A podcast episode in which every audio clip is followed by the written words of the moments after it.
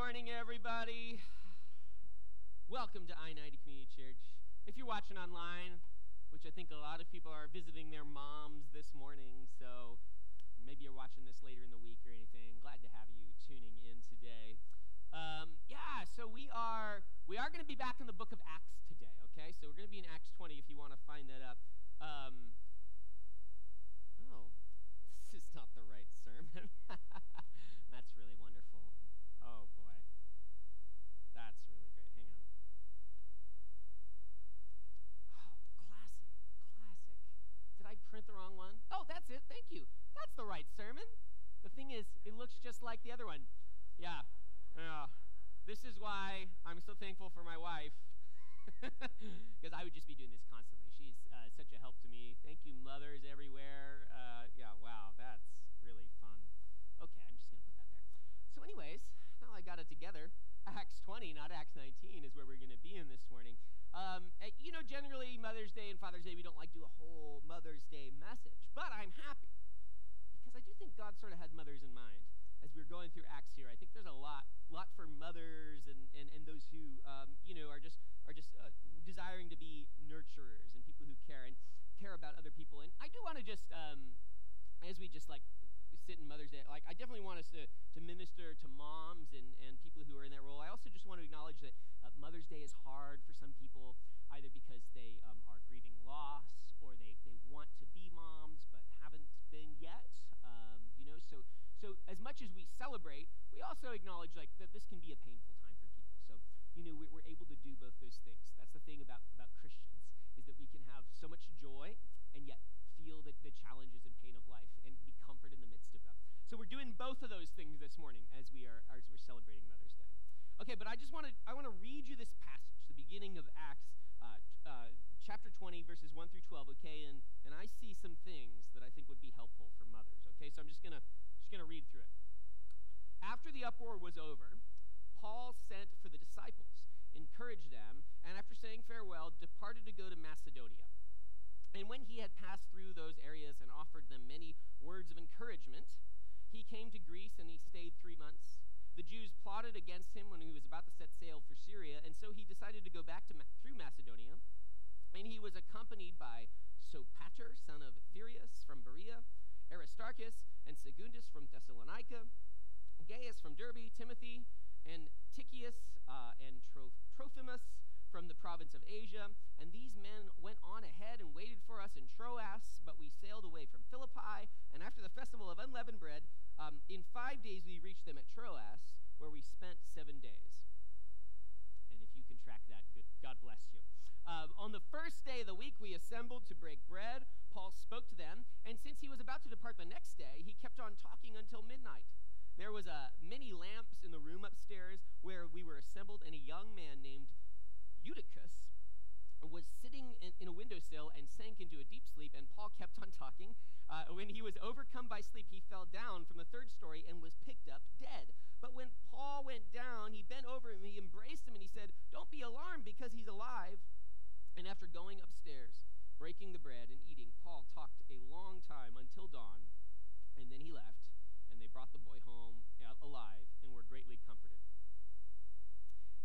See, I see um, a lot of things that I think is, is valuable uh, for mothers, actually, because I see a lot of, uh, a, lot of, a lot of the life of at least like my wife, as she's a mother, reflected in here, right? In this little passage, we see Paul driving the kids everywhere, right? There and back and all over the place. There's so much travel. It's extremely busy. He's got places to be.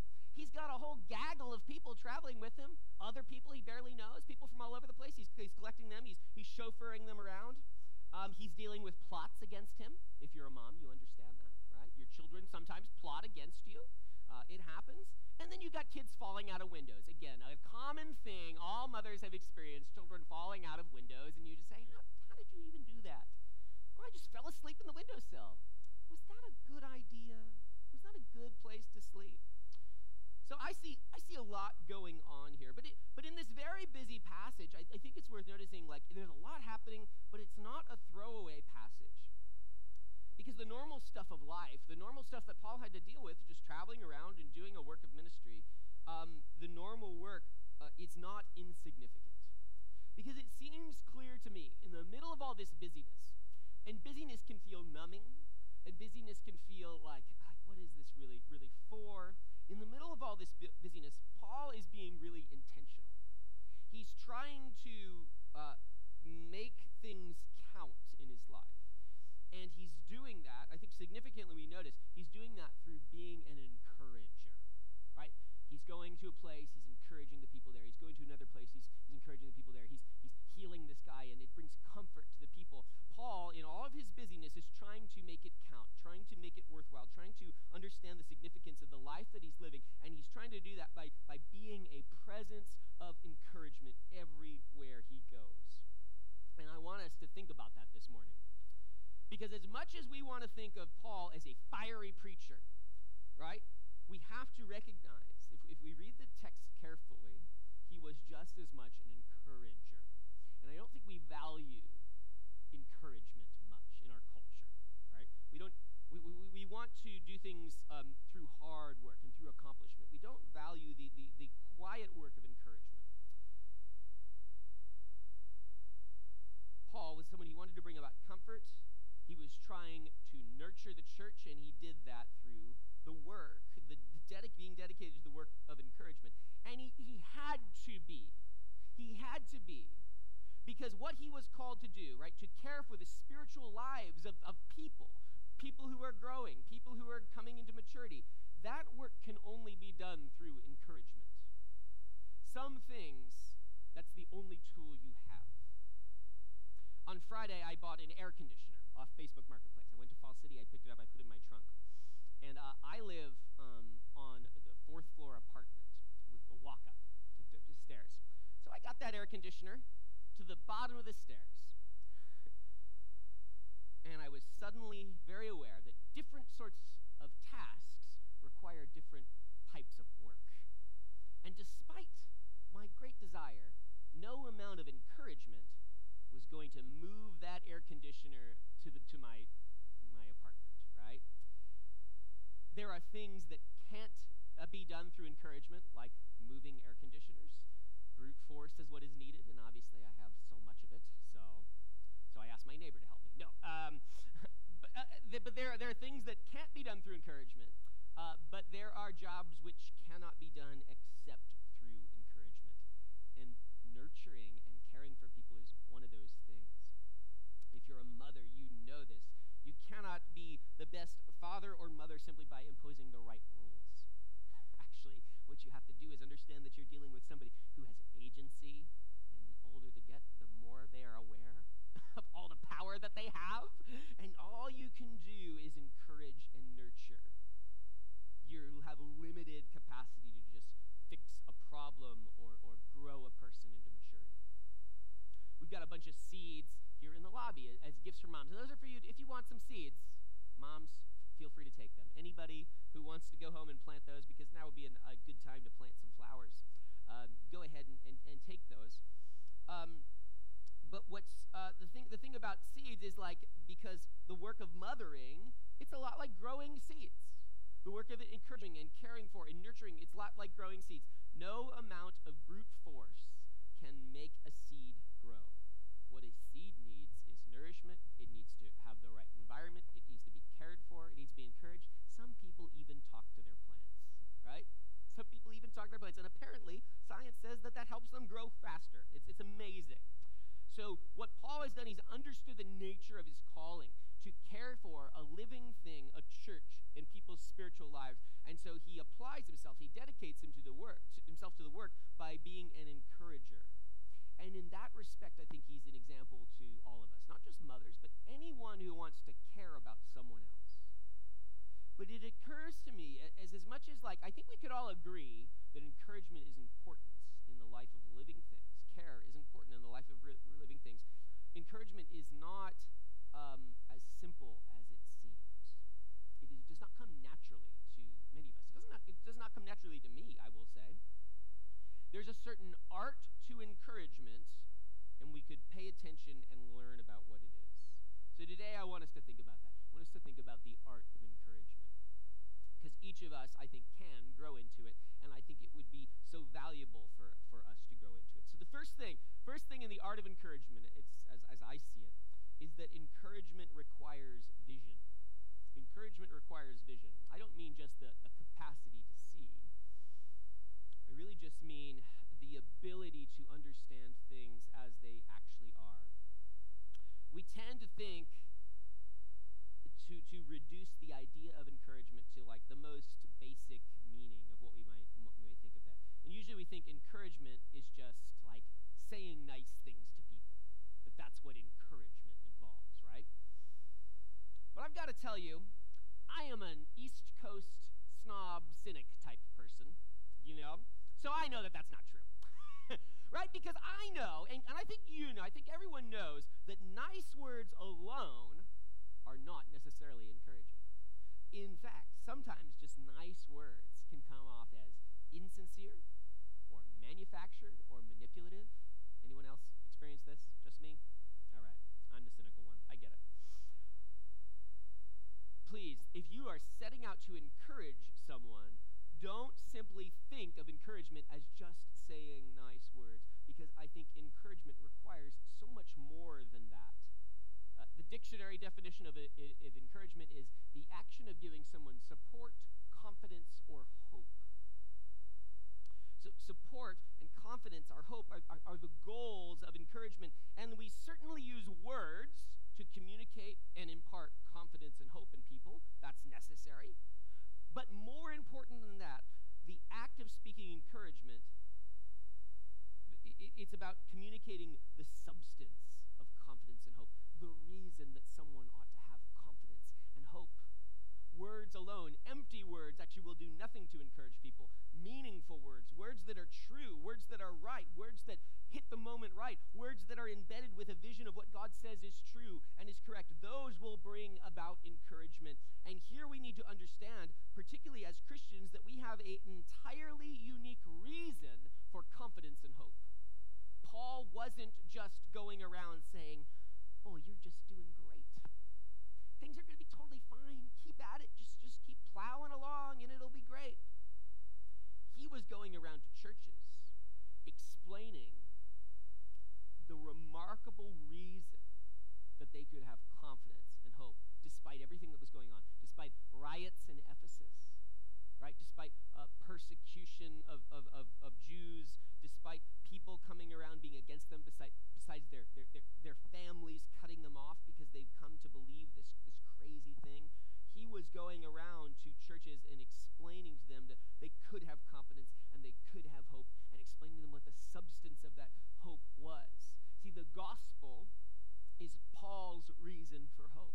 The fact that Jesus Christ came, took on flesh, dwelt among people, taught them, died for sin, and then overcame the world that was for him a reason for them to be confident and hopeful. What Jesus did changed everything. So Paul's encouragement was about talking about what Jesus has done. Paul could ensure, encourage them because he had a clear vision for life. He understood the significance of the gospel, and he communicated that with words, words backed up by, by truth. Um, Lesslie Newbigin, who, who I quote from time to time, uh, he was a missionary in India for 30 years. Um, and he tells a story about one of the, his Indian um, acquaintances. Um, and this is what this man said about Christianity. He says, I cannot forgive you, Christians, for the way in which you have misrepresented the Bible.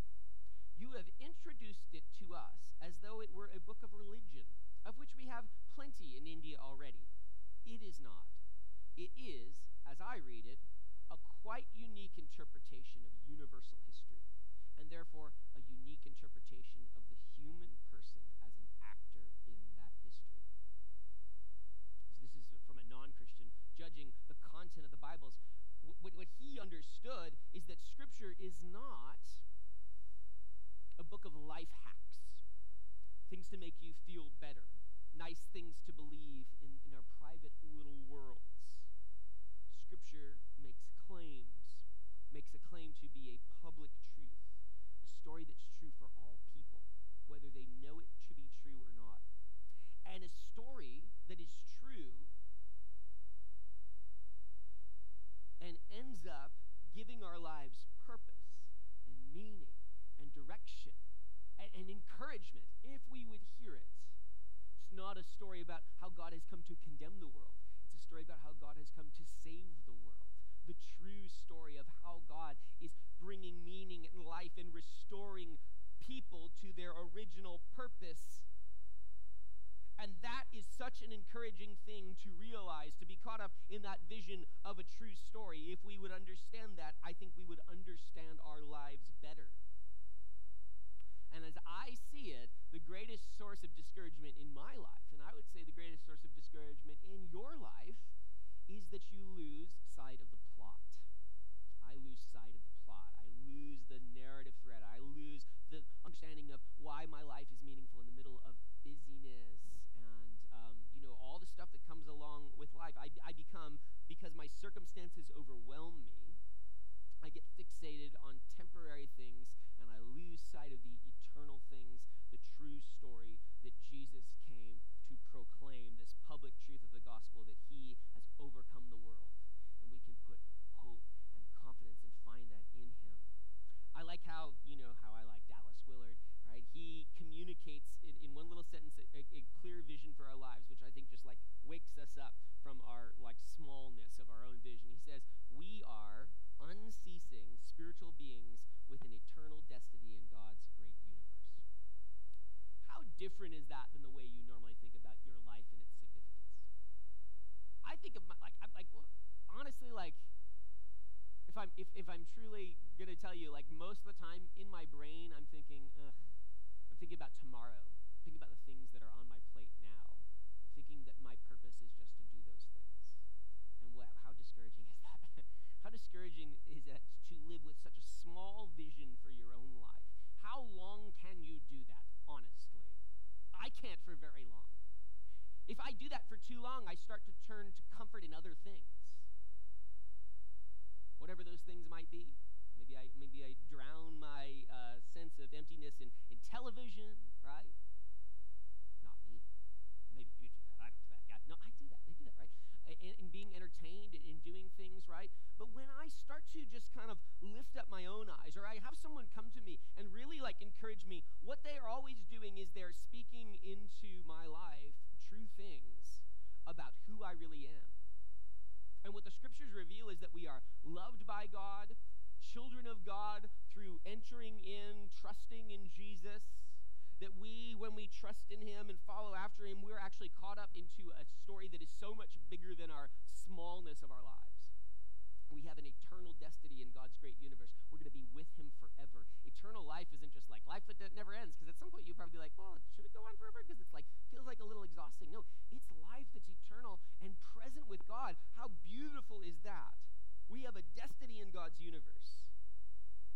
I, if, if you really think about that, that will be startling, but it'll also be greatly encouraging. If you want to be an, an encourager, someone who is encouraged and someone who can encourage, then swim in the waters of a bigger story, the story of the Bible, the story that Jesus is revealing. Swim in those waters. Soak yourself in a vision for life. Remind yourself as you read scripture and as you pray of what is true.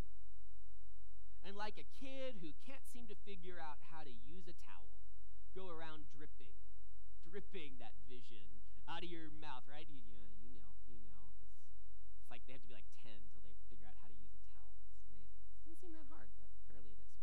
Go around dripping with that vision. Let it just come out of you. Be like a sponge. Soak it up, and then people can squeeze it and it'll just pour out everywhere. Pretty gross image. Sorry. Sponges are disgusting. Second point encouragement requires, resp- demands responsibility. It demands responsibility. Look, it is literally my job to be a pastor, and pastor just means shepherd, somebody who cares, right? Somebody who encourages, someone who nurtures. And I consider it my responsibility to encourage you in your faith. But what I have found is that to do that well is demanding in unexpected ways. Because it's not just about putting in the time or putting in the prayer or doing all the, you know, checking in and, and talking to people. All that's good, and that, that's part of caring, right? That's part of even mothering. It's part of nurturing. But I'll tell you this the thing that's really struck me lately is that for me to encourage others effectively, I need to pay so much attention to how I'm living my life.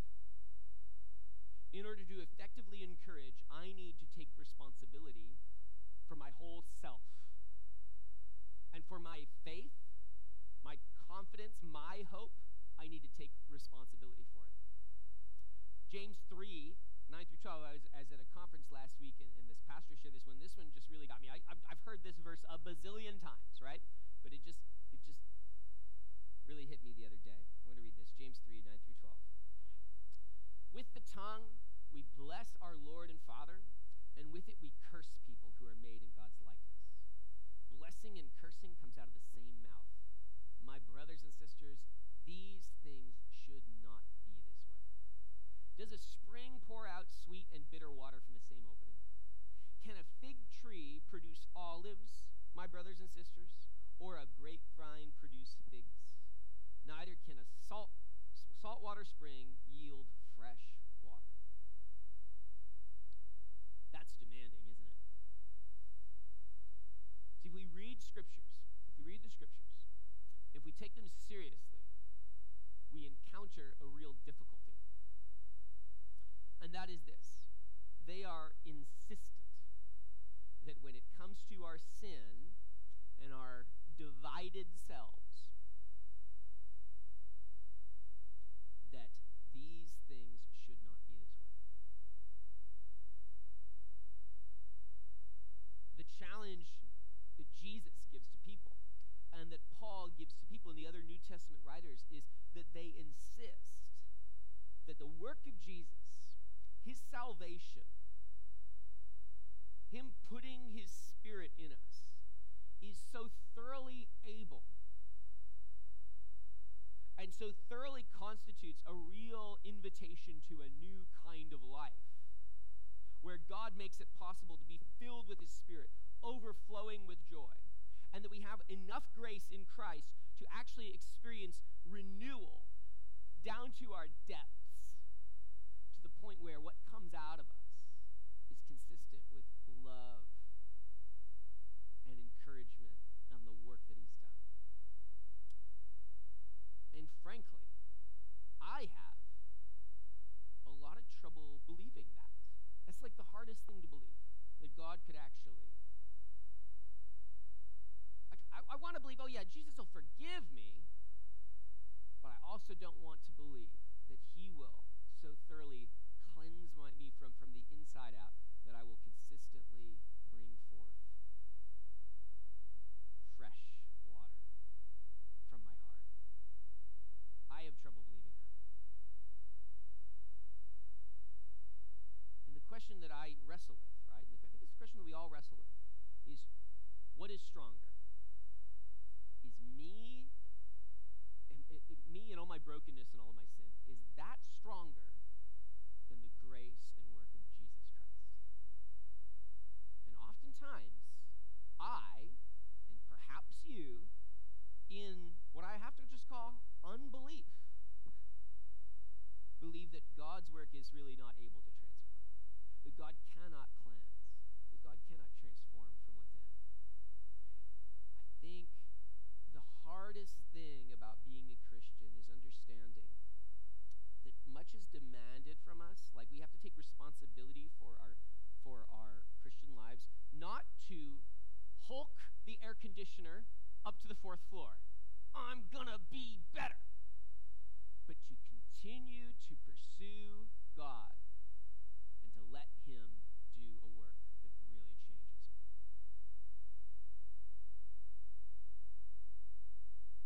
And we need to take responsibility in that respect. Yes, for our actions, the extent to which we can, but also for our doubts and for the things where we just tell God, no, I don't think you can do that. I don't think you're going to do that. And, you know, my, my experience of this, particularly with, with my tongue, is that I'm, again, I'm a cynical East Coast guy. And the thing about snobs like myself um, is that we're always like, oh, you people over here living your lives, and we just stand over here and we just judge. Just judge, right? Just judging everyone all the time, you know. I think more people are cynical than I think they are. But I just lean into it. Call it what it is, and then I can repent of it. So like I always like I always feel like in my life I'm standing outside of myself, like judging myself, right? And I'm just seeing myself do bad things, and then I'm just calling that, oh, that's good, that's bad. You know, I'm, I'm assessing. I'm I'm like separate from things. But that that allows me a certain degree of separation from my own self. In the end, and I, I don't think I'm really making this clear, but in the end, faith simply just comes down to saying, all right, I'm going to live this life. I'm just going to live this life. I'm going to take responsibility for the person I'm becoming. And so, while I might not be able to control everything that's in my heart, I really have to step into this vision for life that God has promised. I'm going to step into his promises. I'm going to say, He really can cleanse me from the inside out. And so I'm going to do everything I can, which is not entirely in my control, but I'm going to do everything I can to simply say no to the unbelief, right? The cynicism that steps away from my own life and just says, eh, I'm not really going to enter into it. No, I'm going to enter into everything that I can with, with fullness of belief and just say, Lord God, I really, really want to have confidence in you, but I need you to show me, I need you to show me the way forward. you, you, I think the way that we don't take responsibility for ourselves is we just, it's through unbelief. We just say, no, God, God will never actually fix anything. He'll never actually change anything in me. And so I'm just going to make do with feeling bad about myself all the time. right? That's what we do. That's what we choose instead of just faith. So I'm going to make do with feeling bad about myself. I'm going to I'm going to just like shirk off any responsibility to continue to pray and to continue to seek out the Lord. I, and then I just become like this really the person who is separated from the promises of God because of my unbelief. Because I just won't enter into my life and then just actually trust him that he's able to do these things. And what a discouraging place to live in. I lived there for 20 years. now, oh, maybe it wasn't quite that long.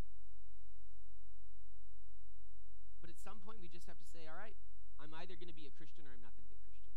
I'm going to be this sort of person who just says, like, all right, I think God might be real, and I think He can even prove to me to my to, to, Himself to me by like actually cleansing my heart from within. And so I'm going to take steps. I'm going to take steps to understand that He is a blessing God, and that He does not want curses and blessing to come out of the same mouth, but actually He, he wants me to be dedicated to and confident in and hopeful in his ability to totally transform me, myself from, from, the, from the inside out. And so uh, encouragement is going to demand some responsibility taking for that, the responsibility of faith. Responsibility of faith. You can't be a cynic and follow Jesus. I just don't think. I tried for a really long time, right? And I'm trying to get over my own cynicism. I'm trying to get over my own cynicism. It's, it's, it's I think, going to be the work of another five years or so. But I think when I'm free of that, I'm, I'm confident. I mean, I'm already, I'm already seeing that, like that there's going to be good things coming. Because you know what? I was not, I was not saved to do this divided self kind of thing. You were not saved. You were not cleansed by the blood of Jesus to be halfway in. He's got promises. Continue on in them. Take some responsibility for seeking Him out for all the grace you need. And finally, encouragement comes from being encouraged. And that should be pretty obvious to us.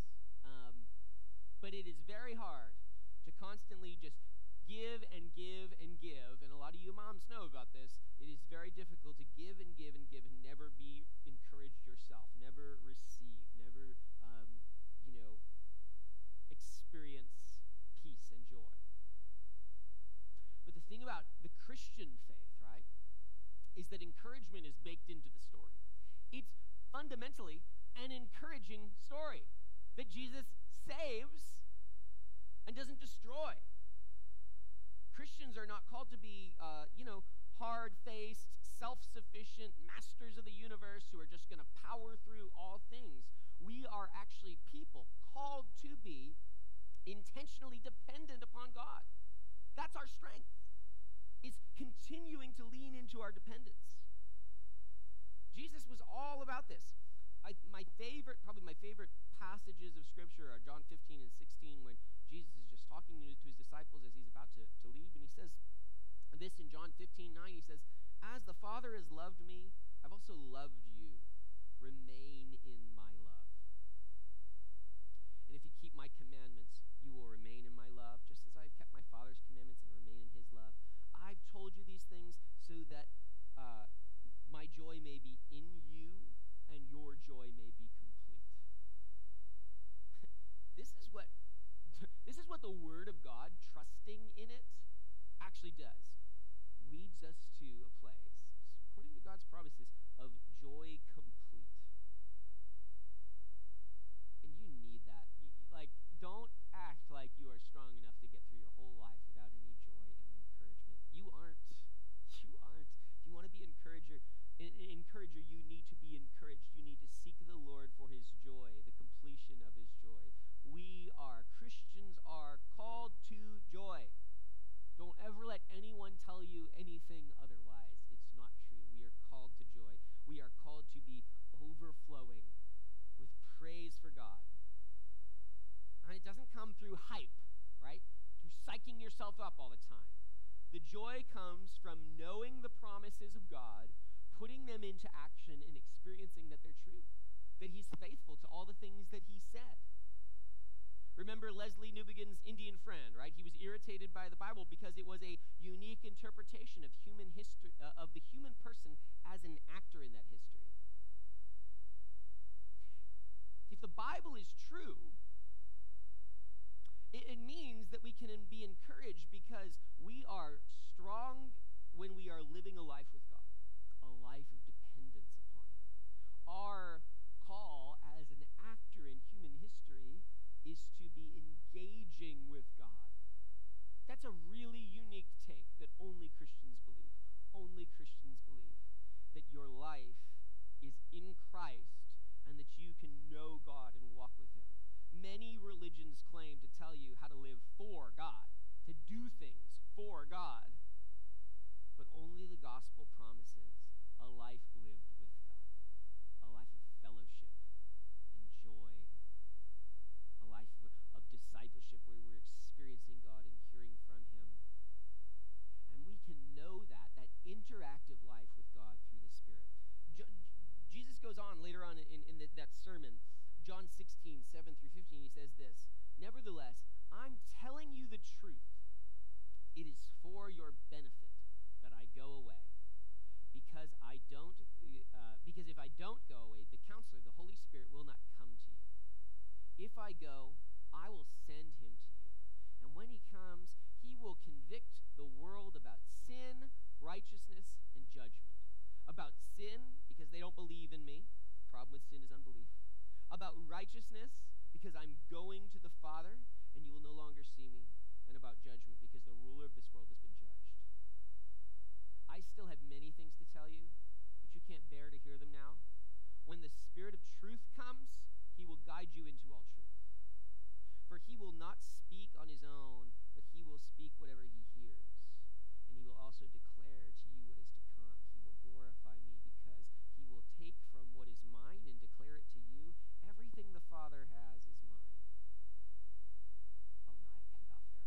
on this verse. The vision of the Christian life, according to Jesus, is not go and work hard and do all the stuff.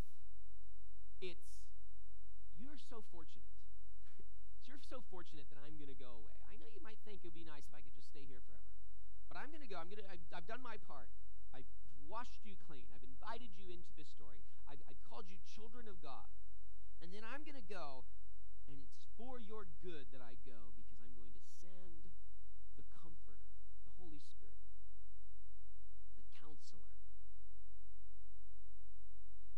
And He's going to tell you things about me. He's going to build you up. You're going to have this interactive life with Him where you're hearing from Him. He's reminding you of what is true.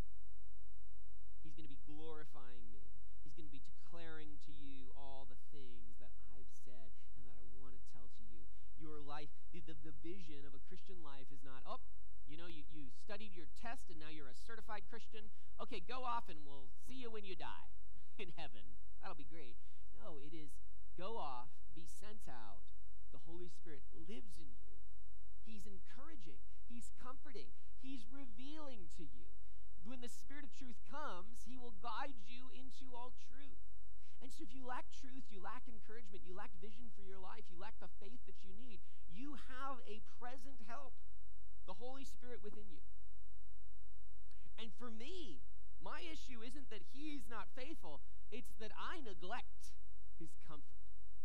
I neglect God. And so I get discouraged. So the worship team is going to come up here, and we're just going to take a moment. We're just going to take a moment. We're going to pray together. We're just going to ask the God of all comfort, the, the God of truth. We're going to ask the Holy Spirit to just, just come among us and just, just encourage us here for a moment, and then we're going to worship together because he's faithful and good, and he actually cares about us. It's shocking. All right, so let's just pray together. Lord Jesus, thank you for your word. Thank you for your truth. Thank you for your kindness. Thank you for going away that we might receive the Spirit, sending yourself among us. The God who doesn't just abandon